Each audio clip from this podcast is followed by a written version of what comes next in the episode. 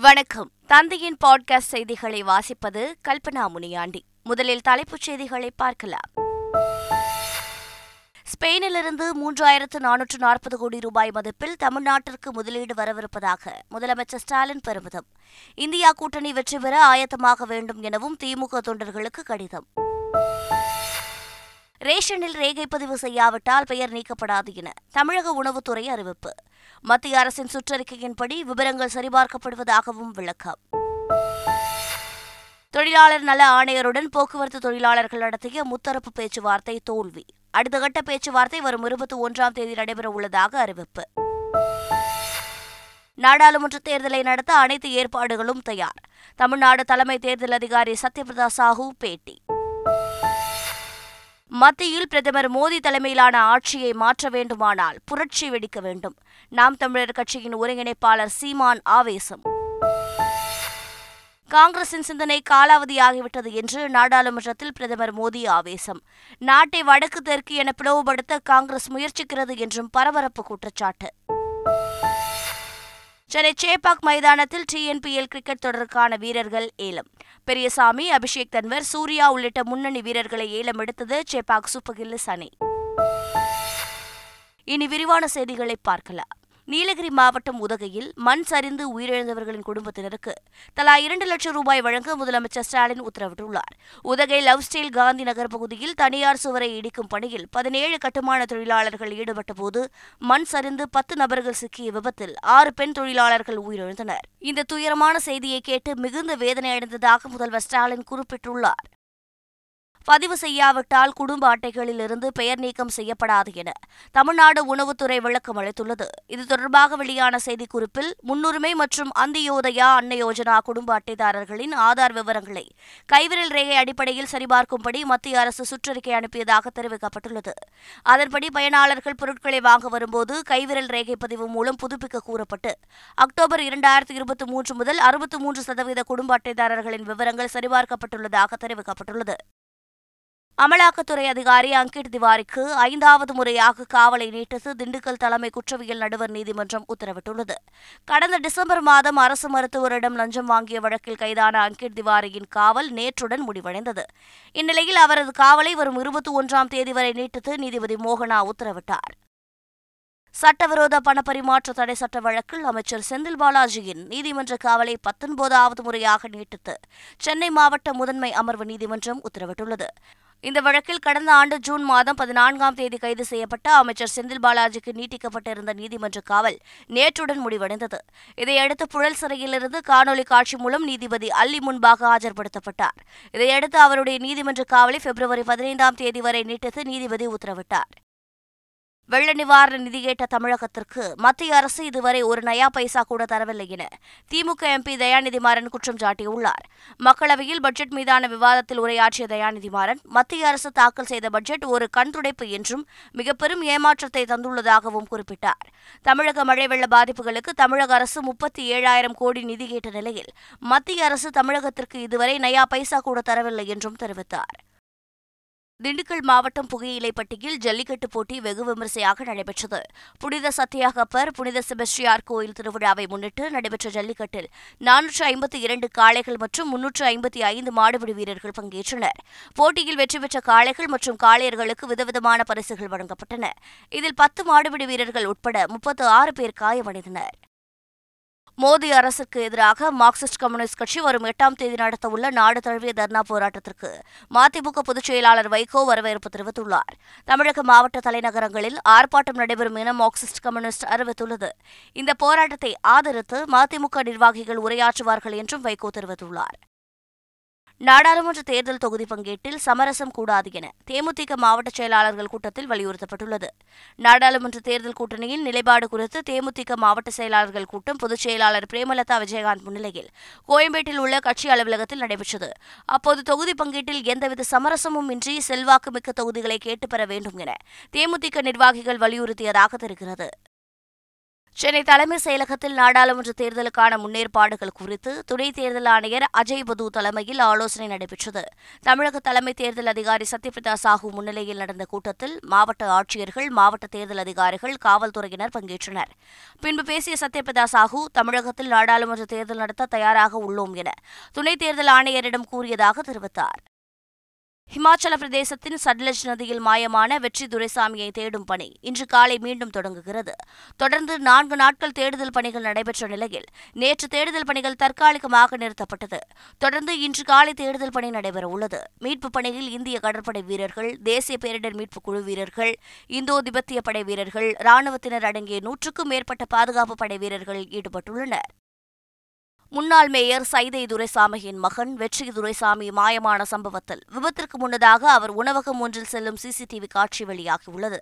இமாச்சல பிரதேசத்தில் சட்லஜ் ஆற்றில் கவிழ்ந்து கார் விபத்திற்குள்ளான சம்பவத்தில் வெற்றி துரைசாமி மாயமானார். இந்த நிலையில் விபத்திற்கு முன்பாக இமாச்சல பிரதேசத்தில் உள்ள ஒரு உணவகத்தில் வெற்றி துரைசாமி காரில் வந்து இறங்கி செல்லும் சிசிடிவி காட்சி வெளியாகியுள்ளது. போக்குவரத்து தொழிலாளர்கள் தொழிலாளர் நல ஆணையர் இடையே நடைபெற்ற பேச்சுவார்த்தையில் எந்தவித உடன்பாடும் எட்டப்படவில்லை.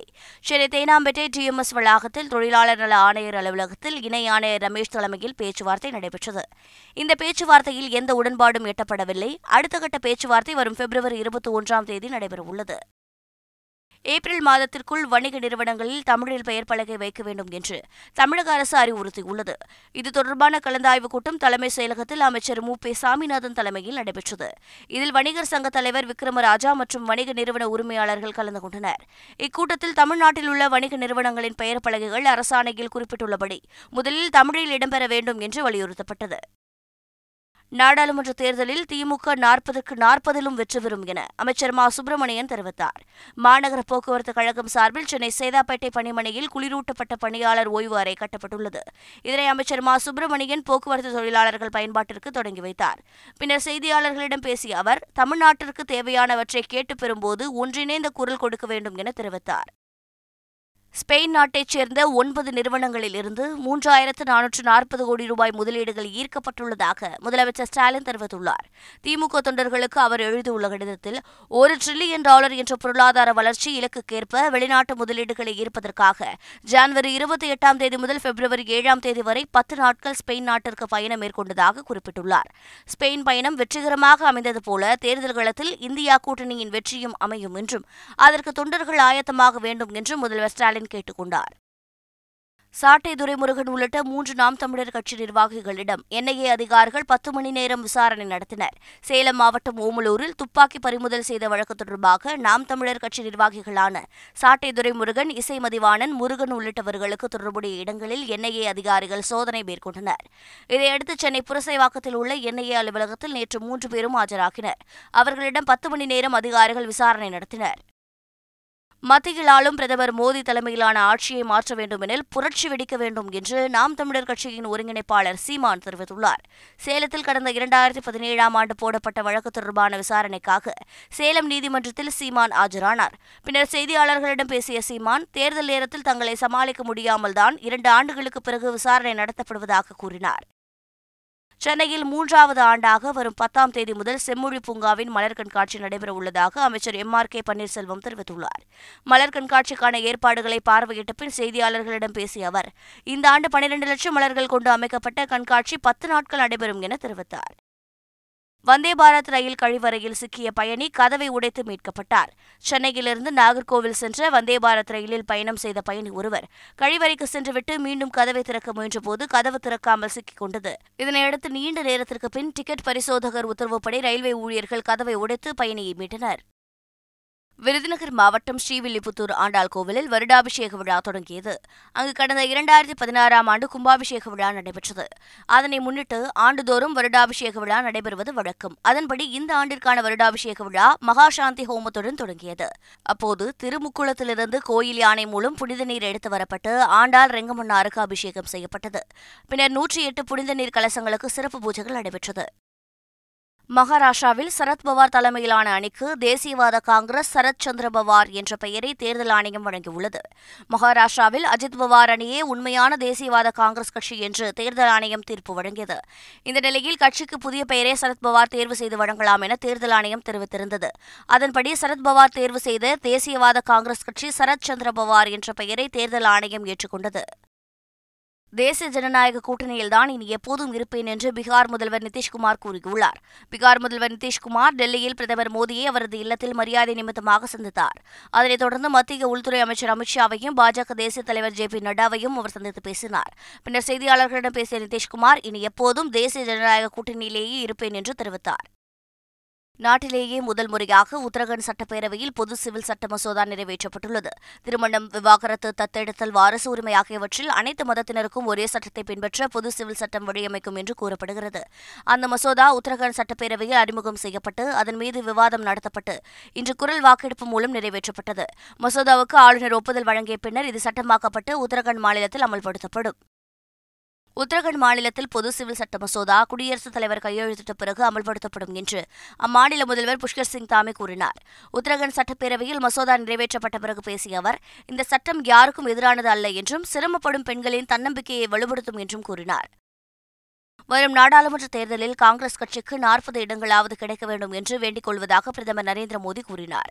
மாநிலங்களவையில் குடியரசுத் தலைவர் உரைக்கு நன்றி தெரிவிக்கும் தீர்மானத்தின் மீதான விவாதத்திற்கு பிறகு பிரதமர் மோடி பதிலுரை வழங்கினார். அப்போது காங்கிரஸ் கட்சி மீதான கடினமான விமர்சனங்களை அவர் முன்வைத்தார்.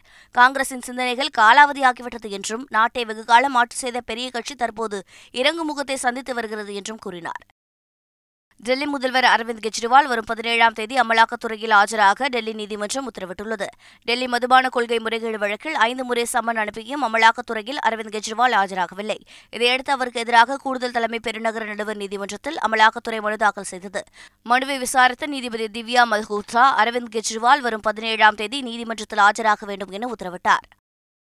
தமிழகத்தை விளையாட்டுத்துறையின் தலைநகராக மாற்ற வேண்டும் என்பதற்காக பல்வேறு முயற்சிகளை மேற்கொண்டு வருவதாக அமைச்சர் உதயநிதி ஸ்டாலின் தெரிவித்துள்ளார். திருச்சி தேசிய கல்லூரி வளாகத்தில் நேற்று தொடங்கிய சர்வதேச விளையாட்டுத்துறை கருத்தரங்கம் வரும் பதினொன்றாம் தேதி வரை நடைபெறவுள்ளது. விழாவில் கலந்து கொண்ட அமைச்சர் பல்வேறு போட்டிகளில் பங்கேற்று பதக்கங்கள் பெற்ற வீரர்களை கௌரவித்தார். பின்னர் பேசிய அவர் தமிழகத்தை விளையாட்டுத்துறையின் தலைநகராக மாற்ற முயற்சி மேற்கொண்டுள்ளதாக தெரிவித்தார். சேப்பாக்கத்தில் வருகிற ஒன்பதாம் தேதி நடைபெறும் ரஞ்சி கோப்பை போட்டியை ரசிகர்களை இலவசமாக காணலாம் என தமிழ்நாடு கிரிக்கெட் சங்கம் அறிவித்துள்ளது. ரஞ்சி கோப்பை டெஸ்ட் கிரிக்கெட் தொடரின் லீக் போட்டியில் வருகிற ஒன்பதாம் தேதி முதல் பனிரெண்டாம் தேதி வரை தமிழ்நாடு மற்றும் கர்நாடக அணிகள் சேப்பாக்கத்தில் உள்ள எம் ஏ சிதம்பரம் மைதானத்தில் மோத உள்ளன இந்த நிலையில் இந்த போட்டியை நேரில் இலவசமாக ரசிகர்கள் காணலாம் என்று தமிழ்நாடு கிரிக்கெட் சங்கம் அறிவித்துள்ளது. டிஎன்பிஎல் கிரிக்கெட் தொடருக்கான வீரர்கள் ஏலத்தில் சேப்பாக் சூப்பர் ஹில்லிஸ் அணி முன்னணி வீரர்களை ஏலம் எடுத்துள்ளது. சென்னை சேப்பாக்கத்தில் நடைபெற்ற ஏலத்தில் வேகப்பந்து வீச்சாளர் பெரியசாமி ஆல்ரவுண்டர்கள் அபிஷேக் தன்வர் டேரல் ஃபெரோரியோ ஆகியோரை ஏலத்தில் எடுத்தது. சதீஷையும் சேப்பாக் சூப்பர் ஹில்லிஸ் வாங்கியது. பேட்டர்கள் ஷாஜகான் சந்தோஷ்குமார் மற்றும் ஆண்ட்ரே சித்தார்த் ஆகியோரை சேப்பாக் சூப்பர் கில்லிஸ் ஏலம் எடுத்தது. இதேபோல் சுழற்பந்து வீச்சாளர் சூர்யா ஆல்ரவுண்டர் அஸ்வின் கிறிஸ்ட் ஆகியோரையும் சேப்பாக் சூப்பர் கில்லிஸ் ஏலம் எடுத்தது. டிஎன்பிஎல் வீரர்கள் ஏலம் சேப்பாக் சூப்பர் கில்லிஸ் அணிக்கு சிறப்பானதாக அமைந்ததாக அணி நிர்வாகிகள் மகிழ்ச்சி தெரிவித்துள்ளனர். நடப்பாண்டின் டிஎன்பிஎல் தொடரில் பங்கேற்கும் வீரர்களுக்கான ஏலம் சென்னை சேப்பாக் மைதானத்தில் நடைபெற்றது. இதில் பெரியசாமி அபிஷேக் தன்வர் டேரல் ஃபரோரியா சதீஷ் சூர்யா உள்ளிட்ட வீரர்களை சேப்பாக் சூப்பர் கில்லிஸ் அணி ஏலத்தில் எடுத்தது. ஏலத்திற்கு பின்பு பேசிய அணியின் பயிற்சியாளர் அவினாஷ் அணிக்கு தேவையான வீரர்களை எடுத்துள்ளதாக மகிழ்ச்சி தெரிவித்தார். மீண்டும் தலைப்புச் செய்திகள். ஸ்பெயினிலிருந்து மூன்றாயிரத்து நானூற்று நாற்பது கோடி ரூபாய் மதிப்பில் தமிழ்நாட்டிற்கு முதலீடு வரவிருப்பதாக முதலமைச்சர் ஸ்டாலின் பெருமிதம். இந்தியா கூட்டணி வெற்றி பெற ஆயத்தமாக வேண்டும் எனவும் திமுக தொண்டர்களுக்கு கடிதம். ரேஷனில் ரேகை பதிவு செய்யாவிட்டால் பெயர் நீக்கப்படாது என தமிழக உணவுத்துறை அறிவிப்பு. மத்திய அரசின் சுற்றறிக்கையின்படி விவரங்கள் சரிபார்க்கப்படுவதாகவும் விளக்கம். தொழிலாளர் நல ஆணையருடன் போக்குவரத்து தொழிலாளர்கள் நடத்திய முத்தரப்பு பேச்சுவார்த்தை தோல்வி. அடுத்த கட்ட பேச்சுவார்த்தை வரும் இருபத்தி ஒன்றாம் தேதி நடைபெற உள்ளதாக அறிவிப்பு. நாடாளுமன்ற தேர்தலை நடத்த அனைத்து ஏற்பாடுகளும் தயார். தமிழ்நாடு தலைமை தேர்தல் அதிகாரி சத்யபிரதா சாஹூ பேட்டி. மத்தியில் பிரதமர் மோடி தலைமையிலான ஆட்சியை மாற்ற வேண்டுமானால் புரட்சி வெடிக்க வேண்டும். நாம் தமிழர் கட்சியின் ஒருங்கிணைப்பாளர் சீமான் ஆவேசம். காங்கிரசின் சிந்தனை காலாவதியாகிவிட்டது என்று நாடாளுமன்றத்தில் பிரதமர் மோடி ஆவேசம். நாட்டை வடக்கு தெற்கு என பிளவுபடுத்த காங்கிரஸ் முயற்சிக்கிறது என்றும் பரபரப்பு குற்றச்சாட்டு. சென்னை சேப்பாக் மைதானத்தில் டிஎன்பிஎல் கிரிக்கெட் தொடருக்கான வீரர்கள் ஏலம். பெரியசாமி அபிஷேக் தன்வர் சூர்யா உள்ளிட்ட முன்னணி வீரர்களை ஏலம் எடுத்தது சேப்பாக் சூப்பர் கில்லிஸ் அணி. இத்துடன் செய்திகள் நிறைவடைகின்றன. வணக்கம்.